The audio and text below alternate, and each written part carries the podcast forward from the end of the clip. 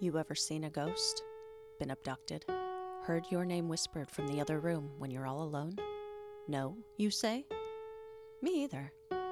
But if you're like me, you're still fascinated by the paranormal. It seems everyone else has had an experience, and you want to believe it all. So why doesn't it happen to us? What does it all mean? How does it work? Is any of it real? Welcome to Paranorm Girl, a show that will attempt to answer these questions by taking the paranormal completely apart in search of proof. I'm not a blind believer, nor a hardened skeptic. I'm just looking for answers and willing to accept what I find. Welcome back to the Paranorm Girl podcast. I am your host, Kristen. And welcome to the bonus episode prior to the season conclusion. In the vein of our season subject, demons and possession, I really couldn't think of a better guest to have on the show than the one you are about to hear from Archbishop and exorcist Plato Angelakis. Is that not the coolest name you have ever heard? I mean, what else was he going to do?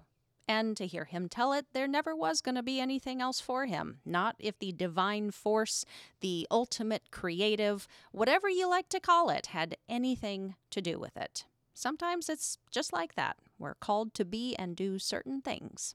Plato is not your average exorcist. He gets into it a little at the beginning and then later in the episode, but we talked for around a half hour prior to even hitting the record button. I want to impress upon you my first impressions of this man, because I really didn't know what to expect. He is inclusive of the paranormal and inclusive of all gifts that might be implied in this arena, which my biased self can certainly appreciate. I'll let him tell you all about it. Please enjoy my conversation with Plato Angelakis. Archbishop Plato Angelakis was ordained a Catholic priest with the Oblates of St. Therese in Wisconsin in 1999. He is an independent priest in the Old Roman Catholic Rite. He's an active member of the American Association of Exorcists since 2013 and holds a certificate of registered exorcist and deliverance minister. Elevated to bishop with the Mexican National Catholic Church in 2009, elevated to archbishop and official representative for the Mexican National Catholic Church for Canada in 2018. Currently, he presides as Archbishop of the Holy Order of St. Michael the Archangel and Archdiocese of the Mexican National Catholic Church in Canada. He is an exorcist in communion with the Sacred Order of St. Michael the Archangel in California. Plato is a registered nurse. He holds a BA of Arts at Mission Valley Bible College, a doctorate of ministry at St. Benedict's Seminary, and a doctorate of divinity at Seminario Pontificio Mayo. The Paranorm Girl podcast is so pleased to welcome Archbishop and exorcist Plato Angelakis. Hello there. Hi. Thank you How so you doing? much. Hey, doing good. How are you, sir? I'm doing wonderful. I'm doing great. I hope you're doing well yourself. Absolutely. Well, this is um this is really a, a treat for me and an honor considering the topic of education this season that we have covered all on demons and possession. Um, I've covered topics like exorcism, infested locations, haunted objects, demonology. So I'm really curious to learn maybe what I have gotten wrong but uh, also just to learn another view and, and experience on the matter. And you certainly have a lot of personal experience with it. So, before we get into it, uh, could you give my listeners a little bit of your backstory and what ultimately led you to becoming an archbishop and exorcist? Wow. I I- believe it or not, I, all my life I wanted to become a police officer, but that just didn't seem to pan out. Um, so I, I don't know. I just um, I've always been drawn to the uh, religion, and uh, that's why I studied studied so much of it. And my grandmother took me to church uh, every Sunday, and I always wanted to go, and no one else wanted to take me. and I was just enthralled with it. So I wanted to become an Orthodox priest because I was born and raised as a Greek Orthodox, an Eastern Rite. Um, but you know, I didn't speak enough Greek at the time. Um, they felt it would be enough to uh, join their seminary, so that didn't work out. I got a little disappointed, and I was uh, you know uh, down about it. And then I said, later on, when I got married, I uh, I converted to Catholicism because my wife was Catholic, and so uh, I just decided to do that. And then I decided, well, maybe I'll become a, a permanent deacon in the Catholic Church. I tried over over uh, eight years twice. It didn't work out. Um, so it just seems like um, it didn't um, it didn't want to pan out the way I wanted it to pan out. It wanted to pan out the way God wanted it. So after I decided, well, I'm just going to give up. I don't think this is meant to be. Um, I went to um, a retreat, religious retreat out in Wisconsin. Ran into an archbishop uh, from the independent Old Roman Catholic Church, and uh, he took me under his wing and trained me and uh, ordained me priest. Uh, later on, I became an oblate of St. Teresa. Um, and I just, you know, I just became a priest along with my registered nurse job, and just, you know, helped to get, you know, did the normal, the normal marriages, you know, baptisms, those sorts of things, preaching and that sort of thing.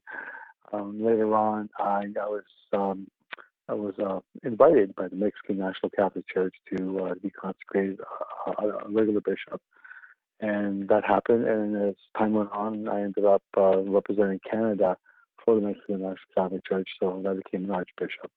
That was great. Now I'm an archbishop. Uh, I figured that's great. I can ordain my own priest. I can do this. I can do that. I'm still working as an RN, uh, registered nurse.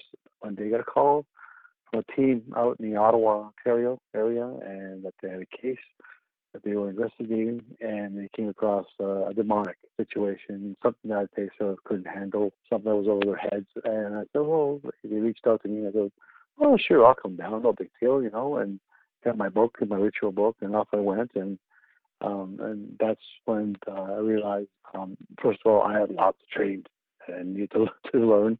Um, it was it was basically uh, uh, an experience. I was basically reading from a ritual book, um, but it was very successful. Um, being my first time, it, it took uh, an understanding that there, there needs to be a, um, an acceptance of the gift and the calling, if that's what you want to call it. Uh, call it that. I would change my approach, and that's how things got started. And ever since then, it just seems to never look back it. It seems like that's all that I've done. Um, to give an example, like I mean, I don't know if you've seen the movie The Rite. I have, I, yeah. I mean, a lot of people have. So there's one scene. I always use this scene as an example because it, it was the best way to describe my situation. When that priest decided to go to the exorcist's home, he's all possessed and he's alone. He can't get any help. He has no support. He's got the reporter obviously with him.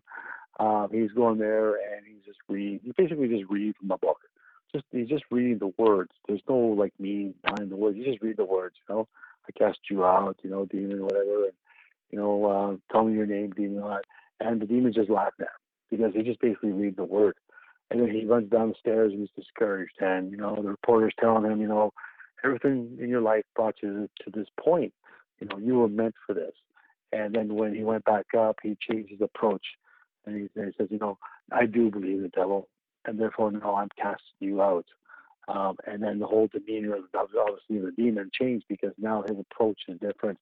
His uh, he went in with more boldness and veracity, and, and you know, so there was a belief in himself that okay, I have the gift. This is my calling. Of course, the demon now realized he'd done. So that whole change, that that transference of of knowing thyself. I went through that, and with this particular case, I went there on the first day. We were there two days. I went there. It was a pretty bad. It was a bad case. Uh, her parents were satanic ritualists, and now she's all grown up. When she was a little girl, she had missed a lot of things, and now now she's been plagued by that. So her daughter had called us up and said, "What about? We need help and whatnot." And certainly, usually when a family member has to call a person so far in, it's hard for them to ask for help. The first time, it was for me. To be honest, it was a total failure. I went in there, and it was like, you know, um, we got thrown across the room. She broke through her binds. I had to bound to her chair ever since I thought I was, you know, I thought I knew what I was doing. No, not in the least. I had no idea what the heck was going on. So um, I read in the book, nothing was working. Uh, we approached it the next day differently. Um, I went and for me, it wasn't just reading the words. I had to believe in the words of the ritual. I had to believe in my ability. I had to believe in the gift that was given to me. At that point, I realized that this was my calling. This is where God had led me. The second day was totally different, like night and day and clearly she got liberated and everything was fine everything went well and then from that moment on um, i joined that particular team who had called me and became a member of their team and that's how i started doing cases with them and of course that spread to various other cases and paracons, and it, me to where I am today. But of course, along the way, I had to learn. It's not something like you know just you're born with this. You learn. You learn from mistakes, um, and you and you go in you go in with those mistakes differently. And uh, so my approach has changed. Um, although many priests might do exorcism in a different way, I will do it my way because I find my way works for me, and I'm very successful. But it's something that I had learned um, as I went along, making those mistakes, learning new things, and seeing the success of certain things and and the not so much success on other things.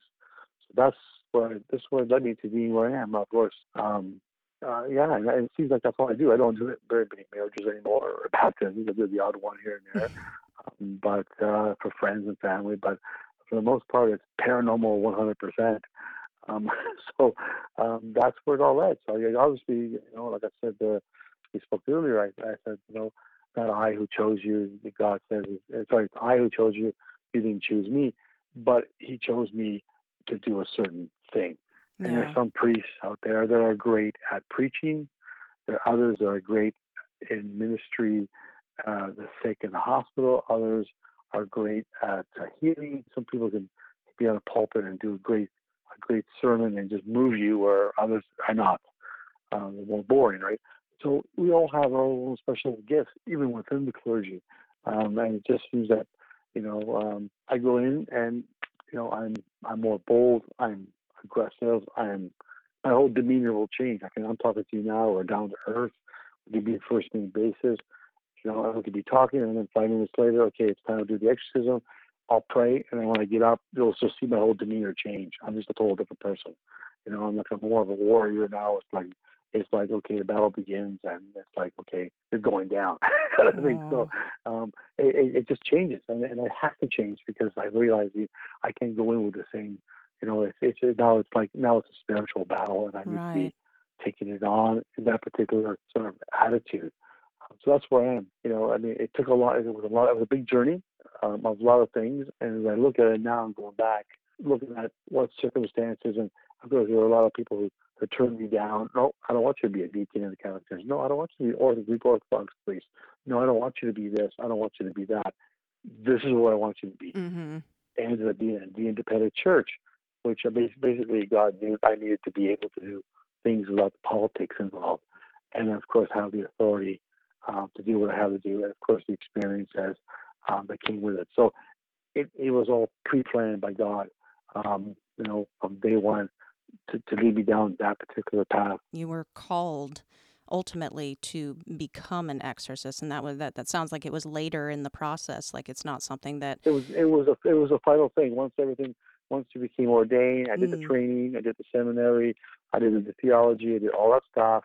Uh, and then, of course, okay, now it's all said and done. What do I do? Okay, well, I can preach, I can do that, write some books, some marriages, baptisms, and I was happy with that. I was content. You know, I was helping people. I was bringing the, the ashes on Ash Wednesday to to my job, my workplace, because people couldn't go to church, so I would bring the ashes to them.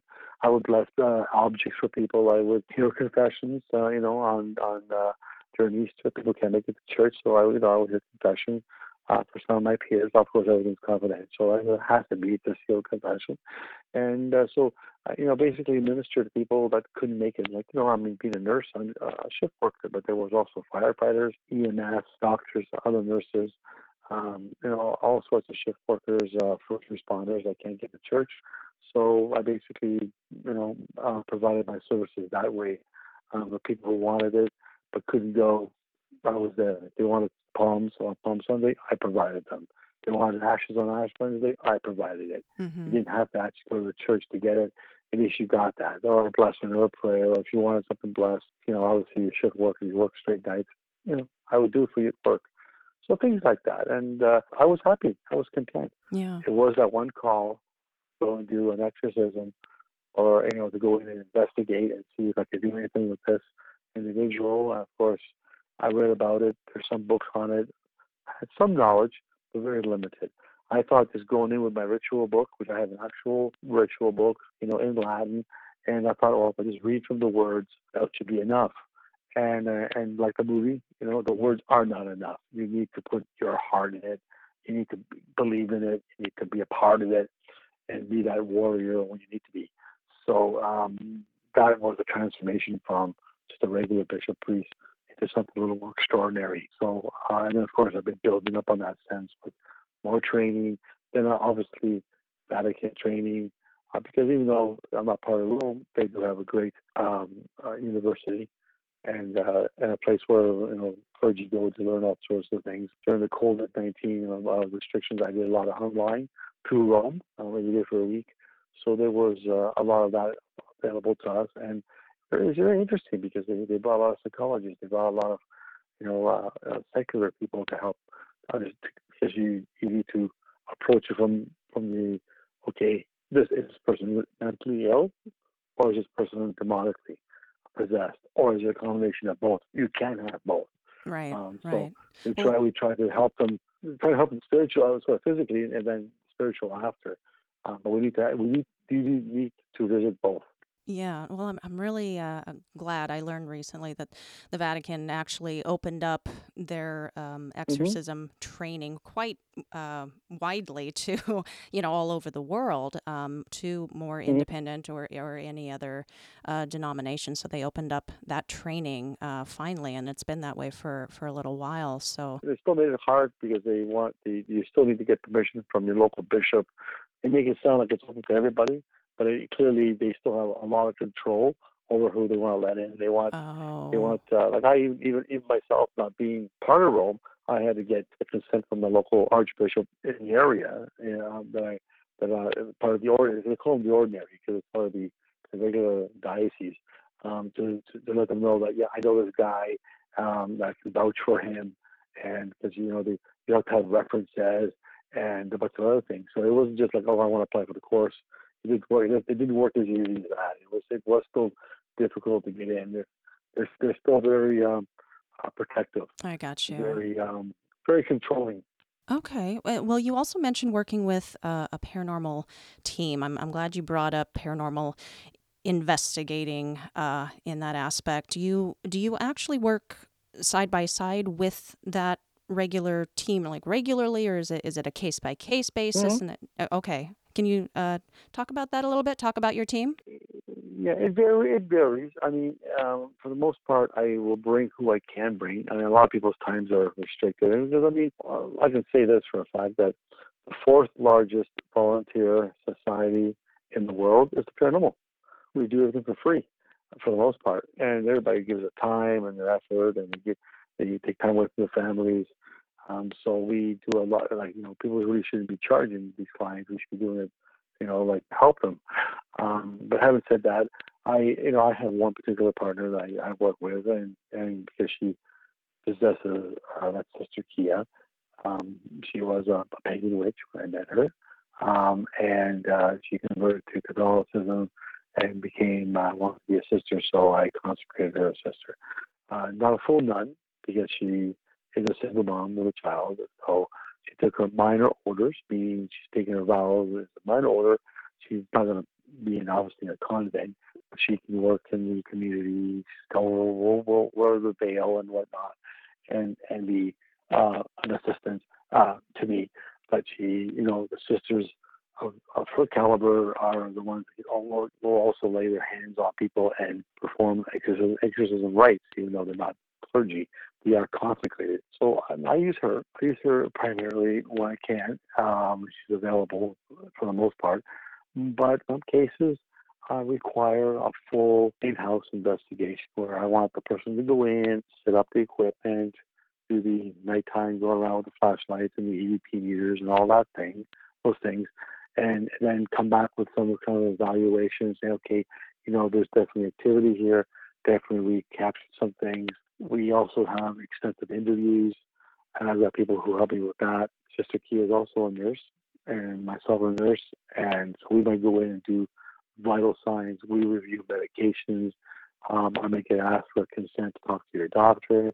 I want to see your medical history. I want to make sure you if you have a heart condition, I'm going to start tying you down and throwing holy water, and saying the power of Christ compels you. that you're not going to have a heart attack. you know, and and but no, you have to be careful because you have to know how far to push and then stop. and let, let things rest. It, it's just I, that's that's part of the process. That's part of the ritual. But we do vital signs. We have blood pressures like throughout the whole process. We videotape it. We get extensive consent forms signed. Uh, we will speak to doctors. We'll speak to family. So it's a long process, and it's not just simply just going in one day and just doing it and be done with it. Um, we also just don't also just leave the client. We give a lot of teaching, a lot of education. You know, and they need to change. They need to change what they're doing because obviously what was what they were doing wasn't working. They need to. Where I walk into a house and say, "Where's your crucifix? It's not on the wall. Where's your Bible? It's not on the table." Um, when do you go to church? I haven't been there in 30 years. Uh, we have been baptized. Never did this. Never did that. Well, you know, these are some of the things that will open things up, uh, open you up for obviously uh, um, an attack or an oppression or an attachment. So you need to change, you know, your habits. You're going to start going to church. You're going to start. I don't care, and I don't even care what church it is. It's a good Bible church, a good, you know, spiritual church. You're happy with. It gives you what you need. You know, uh, you pray with family get the Bible out, read some scripture, get the crucifix, get your blessed objects out. It's a bit of a process, but so it all depends on what I'm doing. I will bring in an entire team mm-hmm. of everybody, researchers, uh, you know, uh, leaders, investigators, uh, psychic, sensitives, you know, whatever um, that I need. And then sometimes it's just Kia and myself that goes in uh, because that's what I need. I need to, okay, I, I can see, okay, definitely, there's definitely something here. I don't need to investigate it. It's definitely something here. Right. We go in, she goes in, she ahead of me, and I, I kind of send her in. Um, if I have more than one person, sometimes I have two people who are sensitive. I'll send both in and individually, and they come back and tell me individually what you picked up, and then uh, and then we sort of that allows me to create a game plan. Okay, how we're going to approach this. You know, there might be some spirits, uh, earthbound spirits that have left. There might be multi-dimensional things that have happened during different time periods all at the same time. Uh, there might also be a demon hanging around, sucking up the energy of the people who are left behind. And that's normally what they do. You know, the demons just don't get the energy on their own. They they need to take it somewhere. And the people who are left behind are distraught, can't move forward. Demons there sort of keeping them as an energy source. So once get once I'm able to move those souls forward into the light, you know, into the next journey, the, the demon doesn't have the energy to sustain itself, I'm not able to remove it. So it, it all depends on on the circumstance. But yeah, you know, I've got various people who I can I can draw from. Sometimes I'll just go in and just just sit down and just you know. Or sometimes you know on a good day, I was I just I don't want to wear the clergy uniform. I was just give me a flashlight, and an EVP meter, and let me go. You know, sometimes I just have fun. have fun doing that too, right? Yeah. Um, so you know, it's fun and uh, um, to do that. So uh, again, but the thing is, a lot of people don't want me to do investigations um, because when I go in, there's no activity. They're all quiet. okay? mm-hmm, but, but, mm-hmm. but but but but Sister Tia, um, she is a crab magnet. She draws them out. Oh my God! Like when she goes in, all kinds of activity. So if you want activity, you want her there. Um, so, so she, so she's the one who gets the invites for the, the investigation. I get to sit in the back and and um, you know, hold up the vending machine. But anyway, you know, who who wants water? Okay, here, yeah. You know, like uh, because they because they don't want me there because they know that as soon as I go in, um, then there's no activity whatsoever. Yeah, um, yeah. But, they, but you're but, the cooler. But, you know, you're the chiller. Yeah, what do they call uh, them in Vegas? Um, yeah, yeah. But but I'm but I'm there for people who like you know will pray. I pray over them. I give them blessings. I mean, if you yeah you know go on YouTube and look up you know blessing of the occult museum for the Warrens. You mm-hmm. know, I did their I did the, like the Annabelle and the Conjuring Mirror. I did a blessing there. So I mean, I, I make sure everybody gets blessed. You can see what I've done.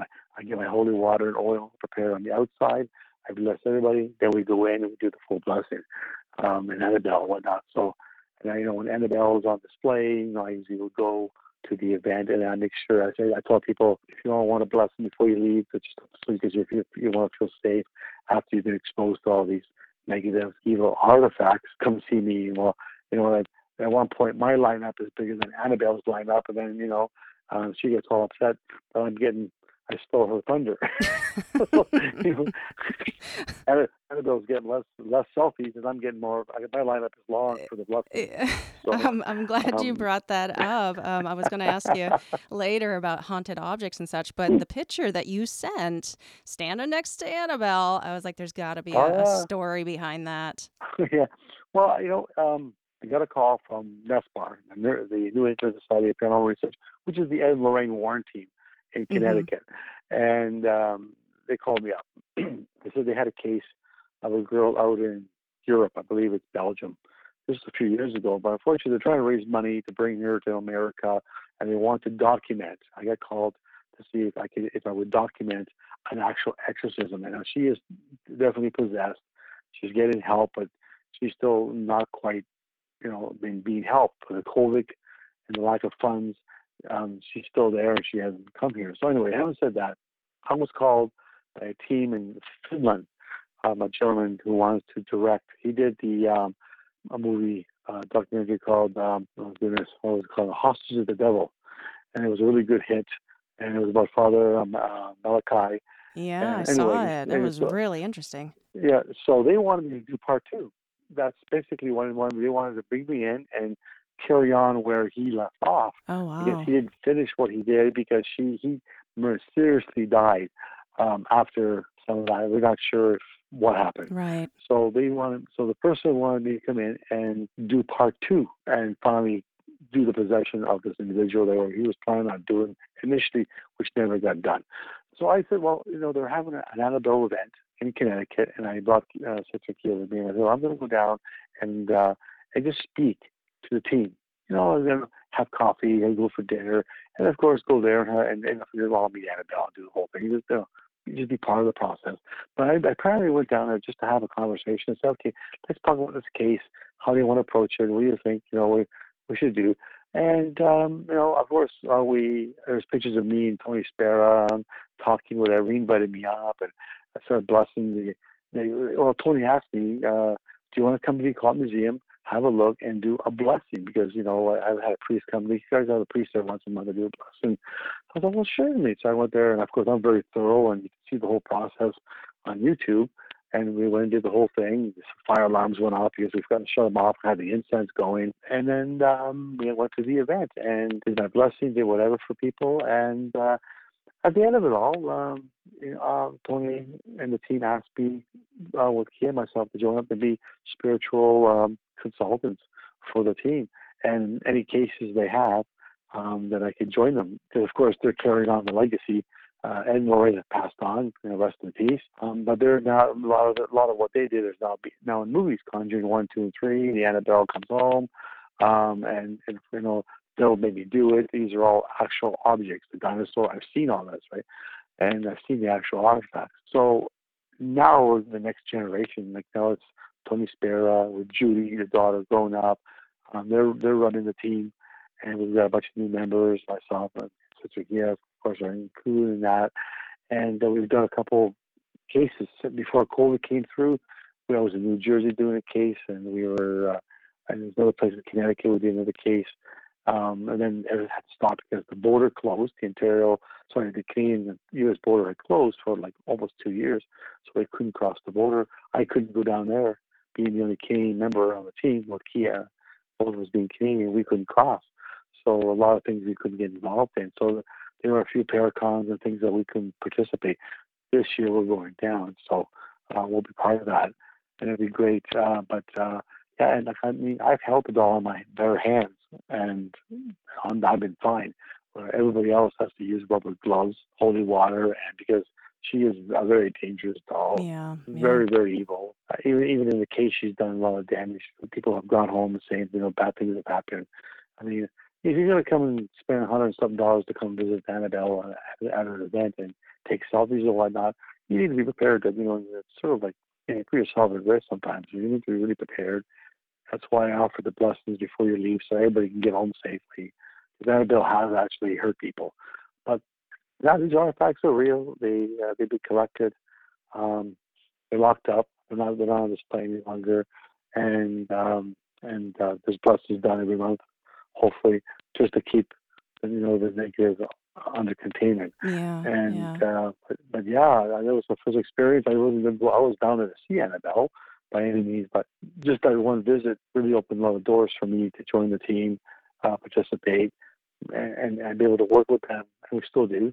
Of course, that opened up more doors for more things. So um, because they needed a priest that was willing to go and do things where, you know, they were going to their local their local diocese and they're like, well, I can't help you. We got to call my bishop. We got to call Rome. And so you know there was obstacles there. They didn't want to be filmed. They didn't want to be. They didn't, some of them didn't want to be involved. Some of them don't believe in the paranormal. Some of them don't want to be involved. And you know about they they, they don't they don't you know there's it's very strictly controlled how they sort of politically control who gets the exorcism, who gets investigated, um, those sorts of things. It's, yeah, their their um, criteria and their sort of their vetting, their, it's very similar to mine, but it's more extensive hmm and much longer over a span of time. Where if you go to them and say, you know, I think my so and so is possessed or whatever, and you get investigated, and they say, sure, okay, we're going to do it. It may take a year or two years before you actually get it done. Well, with me, it might be it might be a couple of months, you know, because I also I also very, you know, I I, I go um, extensively vet people and then you know check the medical history and make sure you know they're not schizophrenic because we're also presented as being demonic. So I have to make sure that it's not just something that's medically, that it is something that's that's true. And there are ways, and I don't need to go through it now because it's really hard. But I was trained to determine to see if it's actually medically a medical problem, mental health problem, or or a spiritual problem, or a combination. It could be a combination of both. So there's a way of determining certain things, trying different tricks and trying to, to figure out the responses and whatnot. So, but yeah, that's uh, that's how I got involved now with the NESPR team. So again, it went from one little small paranormal team in a local town to in uh, joining you know, a very well-renowned you know team that is very well established and uh, have history, a lot of resources, and um, a lot of experience. I love that that you work with all of these diff- different types of people with their with their various gifts, and that you are so inclusive of of the paranormal aspect in all of this. And that reminded me, actually, um, Bishop James Long. Um, I follow him over on Facebook. And and he's also been involved in the paranormal field for uh, you know a very long time. And uh, he recently posted something um, that I thought was really interesting. You might have an opinion on it. He was talking about just like you were, like how uh, some in the clergy have been a little critical of the work and research that he does with all of those paranormal endeavors. And he was explaining basically the line that he draws between his work with the paranormal and then what he does with the demonic. He was saying that he would continue to be involved with the paranormal community and that he would also continue teaching about demonology because it was specifically theological and not paranormal like they're two different things would what would you say about that distinction Well, yeah, well, there's like you need to cross like there needs to be um you need to be able to separate the one from the other, but they're really intertwined in a way. You know, um, we, we follow scripture and and and we need to follow the, the fact that it is quite clear that we need to be careful on how you approach it. It's all about attitude, um, how you approach it. Um, we can't just vaguely or vaguely vaguely just go around and just accept everybody's gifts. Okay, I hear a demonologist or this or that. You do tarot cards. Well, there- there- you have to draw the line to, to certain things um, because there are very variations of, of that, and and there's the there's the white and there's the dark. You know, of of, of all those things as well. You get a white witch, you get a dark witch. You know, so you know there's there's a dark side, and I have been exposed uh, to some of the demonic rituals. I specifically went out and kind of undercover, you know, um, got myself to into a group to see what they actually do. Because for me, it was a learning process, um, and uh, so there is a, a darker aspect to some of this, the, the paranormal mm-hmm. um, the the the, uh, the rituals they do and whatnot. So we need to be very careful about what your gifts are and what your intentions are and uh, where your heart is. Um, yeah, there is a fine line. Um, I, I mean, I, I don't I, I don't know uh, Bishop Long well. I, know of him. I, I think you know it might be it might be on my Facebook. We don't. Um, his theological sort of upbringing is different. I believe he did a lot of scholastic teaching. He went to school, uh, seminaries and things, whatever. Um, he's old Roman Catholic, uh, which you know I've been consecrated, and I can get I can get into that a little bit. He's from a different line. Um, he does a lot of TV work as well, and I've I've seen some of his work, and there's some things that I don't agree with. I'll be honest, and some things are okay um, because I just I just because of my training. Um, some things are lacking, and and I don't know. I mean, to me, I use the medium as a teaching.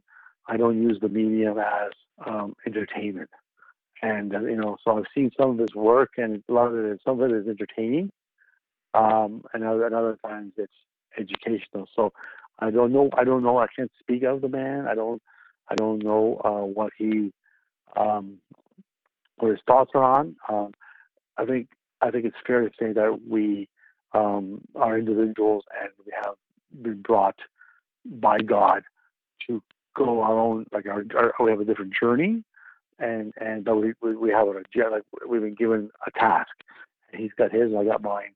So yeah, you need to separate them because you know, um, like I said, you know, I mean, I can put on my full garb and be Vatican. I can have my sash, red sash. I can look like one of the cardinals. By the way, I'm up. I'm up to be cardinal, believe it or not. So, oh really? So, um, oh wow. Yeah. So, so I will have the orange. So I'm gonna have the orange. So I'm gonna, I'm gonna look like like you see them on TV. It's called the cardinal outfit. So I mean, Yeah. you go out, you go out with a fancy ring and the fancy glasses and all the gold and everything, and you go out all dressed in the gills, and people look at you and say, "Oh my God, your eminence," and all this, and it's all, you know, the whole demeanor changes, and it's like you know, everybody looks at you differently. Um, then you take take everything off, and you wear your regular jeans and a t-shirt, and you go in there and do an investigation. But of course, you're not the same person anymore, but yet, you are. So there's a time when you need to wear that outfit and be the cardinal or the bishop, and there's a time that you can be a little more lax and you know and embrace the things we talked about, like the gifts and whatnot. So you need to be able. Like, I agree with him in that respect. You need to separate it.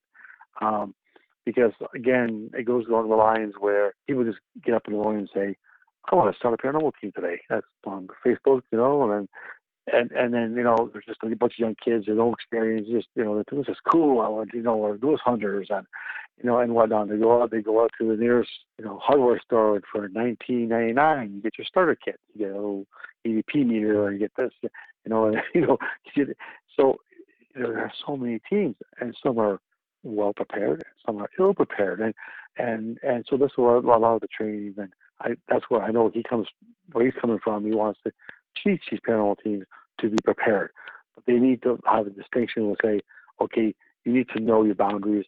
When you go and you do an investigation, you come across something that's clearly demonic, dangerous. Mhm. You need to know, okay, I'm o- okay, now I'm over my head. Now I need to be able to stand back and call for help. Not try to say, well, I'm a demonologist. I can take this on. That's when you get into trouble. And this is where I think he's coming from, I, I believe. And I agree with him in that, regard. Like, you know, that it needs time to be, it's time to say, okay, time for the team to leave. And it's time for the, the priest or the bishop and the extras to come in and do their part. So there needs to be that separation sometimes. Um, because we also have, because as, as clergy, we need to follow scripture, the dogma. We can't deviate from that.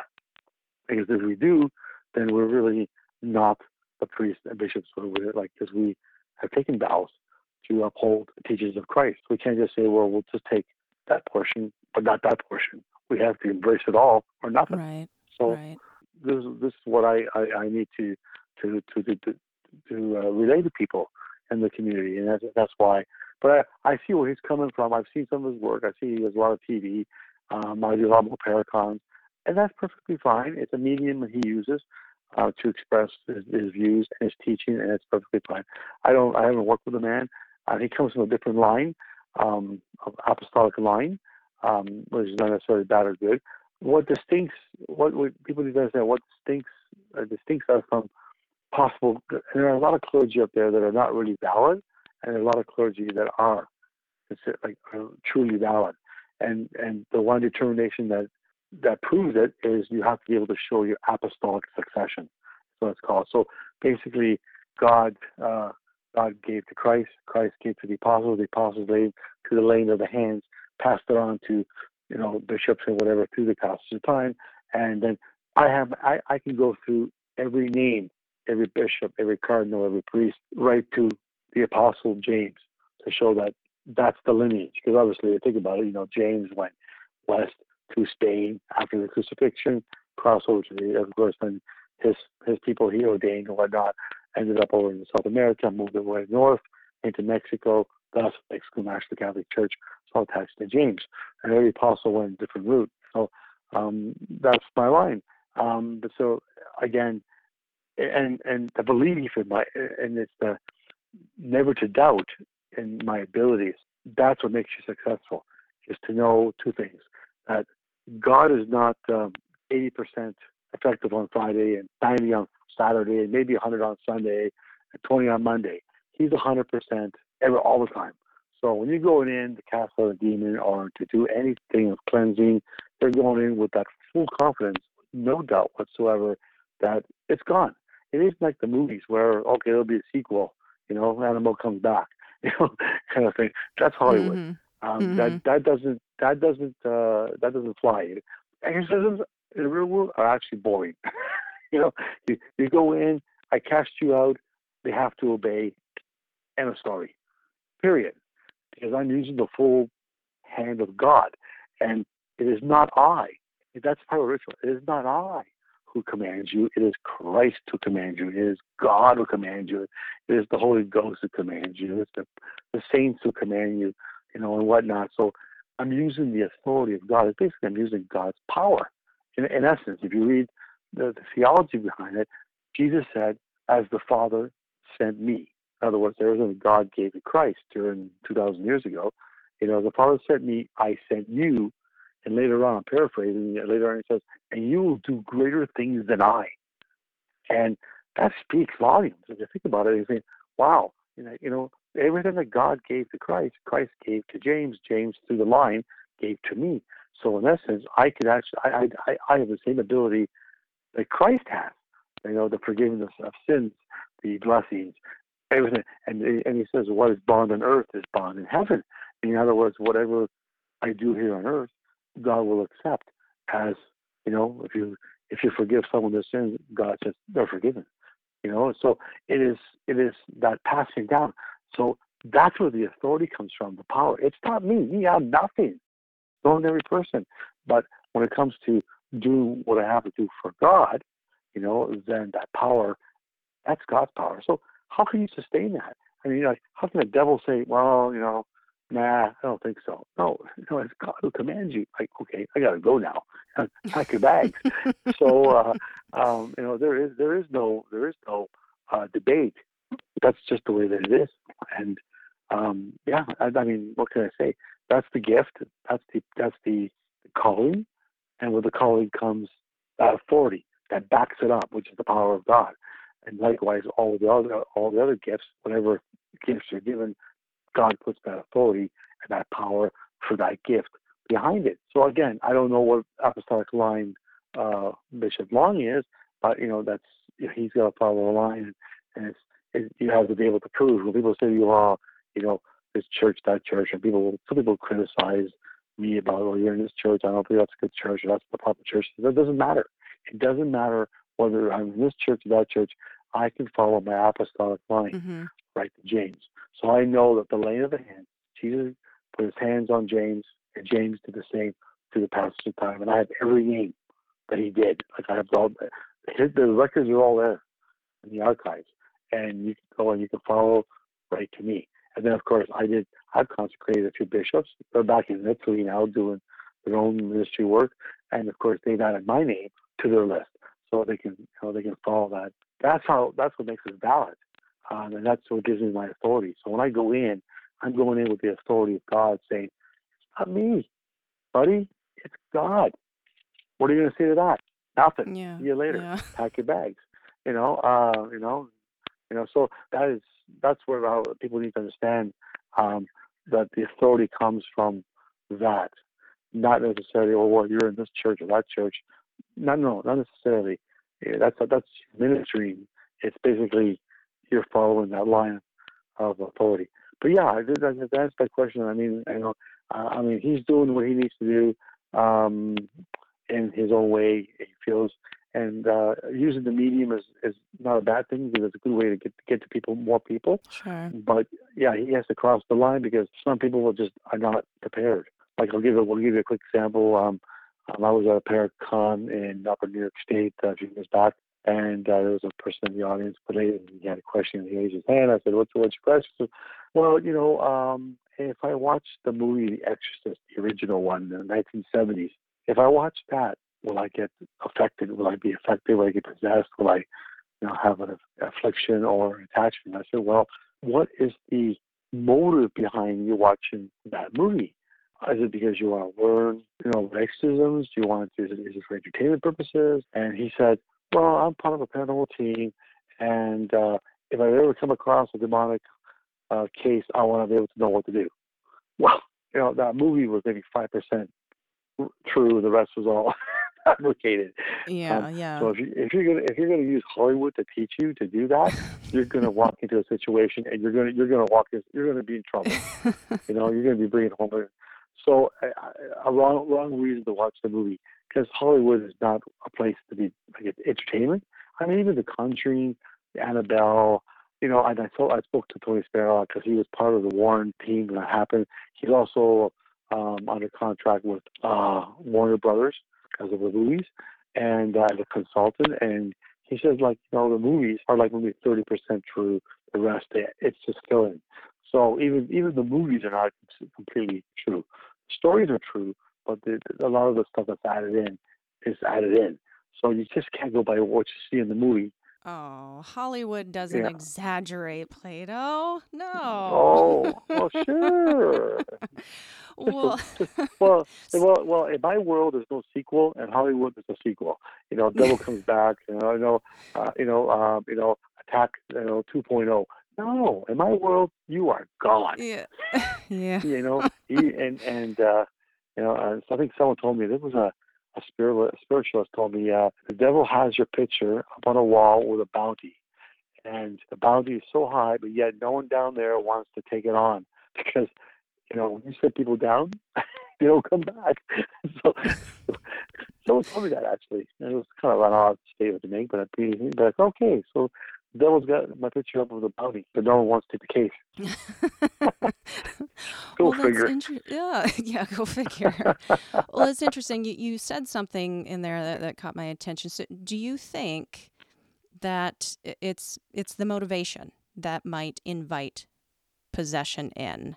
Like, are you a little bit it's more? It's all about consent. Yeah, it's all about consent. I can I can touch on that, and I can tell okay. you exactly. This is it's the universal law um, God says, you know, you have free will. And that means basically, I won't interfere. That's God. I won't interfere in your life unless you ask me. I won't send angels. I won't send this. I won't send that. Unless you ask for help, I will not intervene. That's free will. Likewise, that same rule applies to everybody, including the demonic. They cannot interfere in your life unless you give them consent. Now, consent can be direct consent, indirect consent, intergenerational consent. Um, and I'm going to touch on some of these real quickly. In our world today, you know, if you turn on the TV, you know, within three minutes, you're watching something evil. You know, all the pornography that's out there, uh, our lacks in, in our morality. Um, we pretty much, you know, normalized everything. These are all consents. They're indirect consents. There's some people who just all they just go out there and just like want to be demonically you know, worshippers or whatever, and that's one thing. And then you've got the other group that just, you know, they're just lax in the morality, and there's, and then you have the obviously the other groups that are paranormal groups that go in, they're not prepared, they're not prepared uh, spiritually, morale, you know, and uh, you know they come home worse off, or they leave the client worse off when when they find them. Um, I had a, a quick story. I had uh, two people wanted to join me in a case, uh, and I said, "Oh, sure, okay, come on in. I mean, you're going to hold this, you're going to hold that." And in we go. And the person that's in the chair that's sort of demonic looks at the girl and says, you know, does your does your boss know you're you're stealing money from work? And he said to the guy, does your wife know you're cheating on her? Oh, wow. And they just ran around. They turned around. They ran out because, of course, you know, being demonic, knowing you're demonic is the knowledge of the unknown. You know, knowing things about people. So I mean, they ran out. They weren't prepared.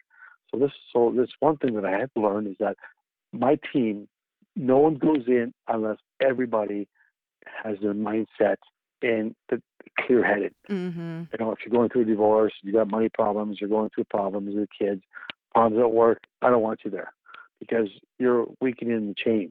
You know, so you know we have to prepare, uh, fast, go to church, do the blessings, then we go in. We're going hot, heavy, and boom.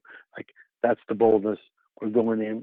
We, our mind is, prepared, um, and we have. There's nothing in our minds that that can they the, the demons or the evil can can uh, weaken us. Okay, and then of course you got to remember when you're knocking on Satan's door, you're walking on, you're walking on knocking on the spirit world.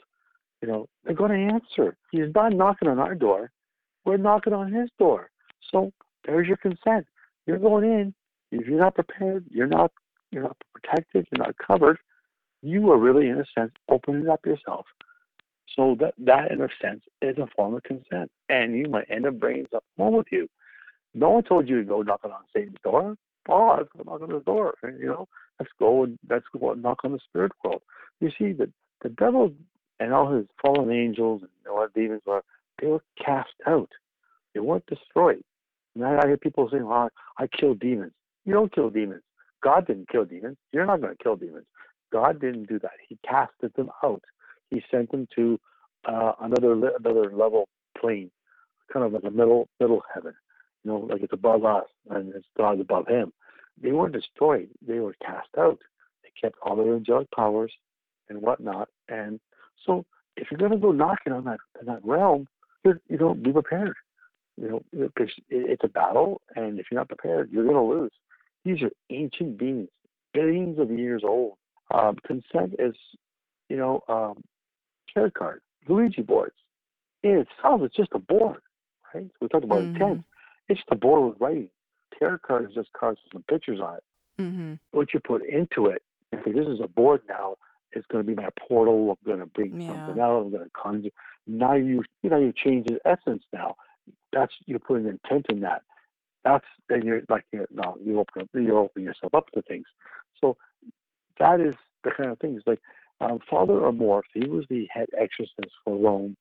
He passed, think, last year. He was 92. Brilliant guy. He wrote many books. I read them all. He was so good. Like, like we're told as priests never to ask the demon questions. Like, oh, by the way, what's the future? What's the uh, the lottery numbers next week? You know, I command you to tell me. Give me that seven number for the Powerball. you know, you know, I want them now. Yeah. You know, it's yeah. not. It's, it's not me who asks. It's God asking.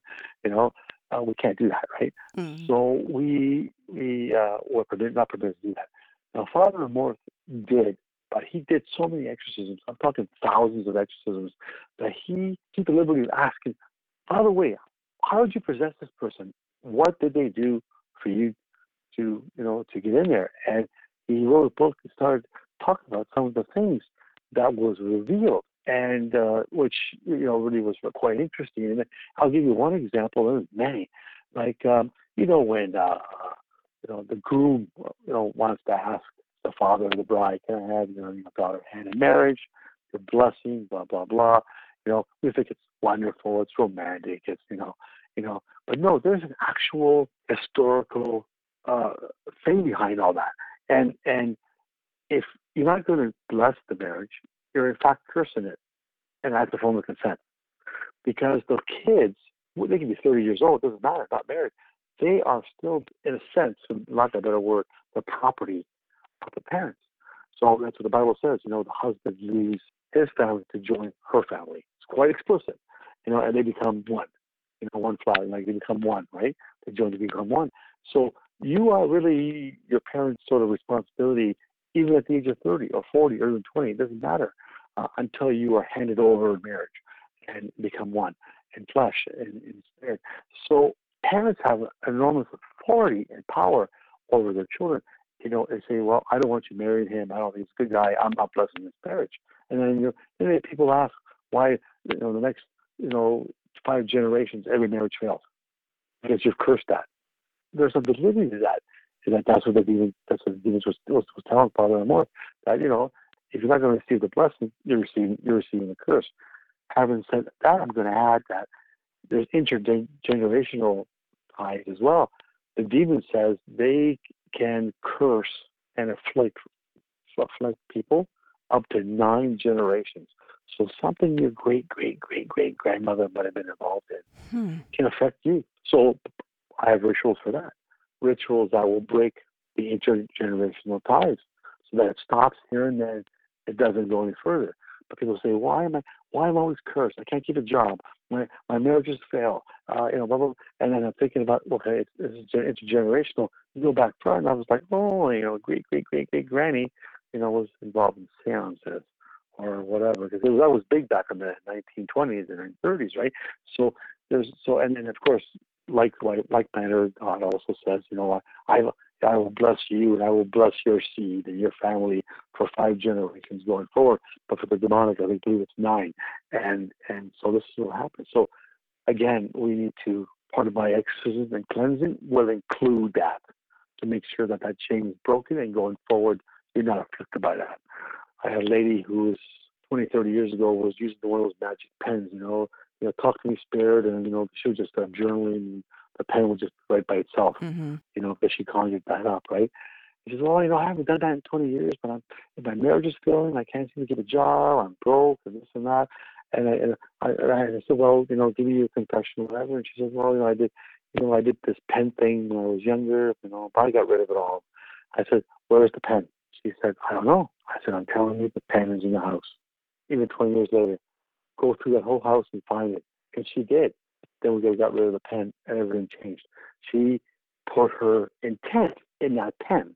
It's just a pen you buy from the store. But she took that pen and had conjured up something, say, you know, I want to journal, ton of the future, ton of this, blah, blah, blah, blah, blah. And then she put that energy. It's all energy. We are all energy. So that's all we're doing. It's just a, just a change of the energy. Um, and and the demons and the devils need the energy.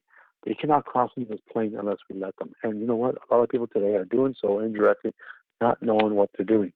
You know, and unfortunately, you know, people are saying, well, you know, the church or whatever, you know, premarital sex, uh, you know, this and this and all that, and all the all the immorality that's going on. Everybody's normalized it.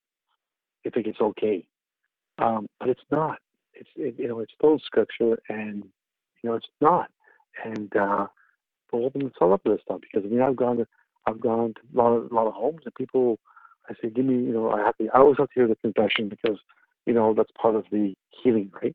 Um, have a confession is part of an, is another form, another form of exorcism is confession. And within that confession, usually things are starting to come up that kind of gives you an indication of why you've been oppressed or why what you did to open yourself up. And then we kind of correct that. So that's part of the process. But it's all about consent. That's the bottom line. And okay, unless you give it, they can't touch you. Um, but a lot of people do it indirectly, and uh, um, so I know that's that's all I can say. Okay. It's, it's okay. just the world, the world we live. It's basically the world we live in, right? I mean, you turn on the TV, uh, we watch uh, uh, horror movies, aggressive movies, uh, gangster movies. You know, like a lot of violence um, and whatnot, and uh, that in a sense will open up. It could it could open up it depends on the individual. Some are more sensitive than others, so there's no way of knowing.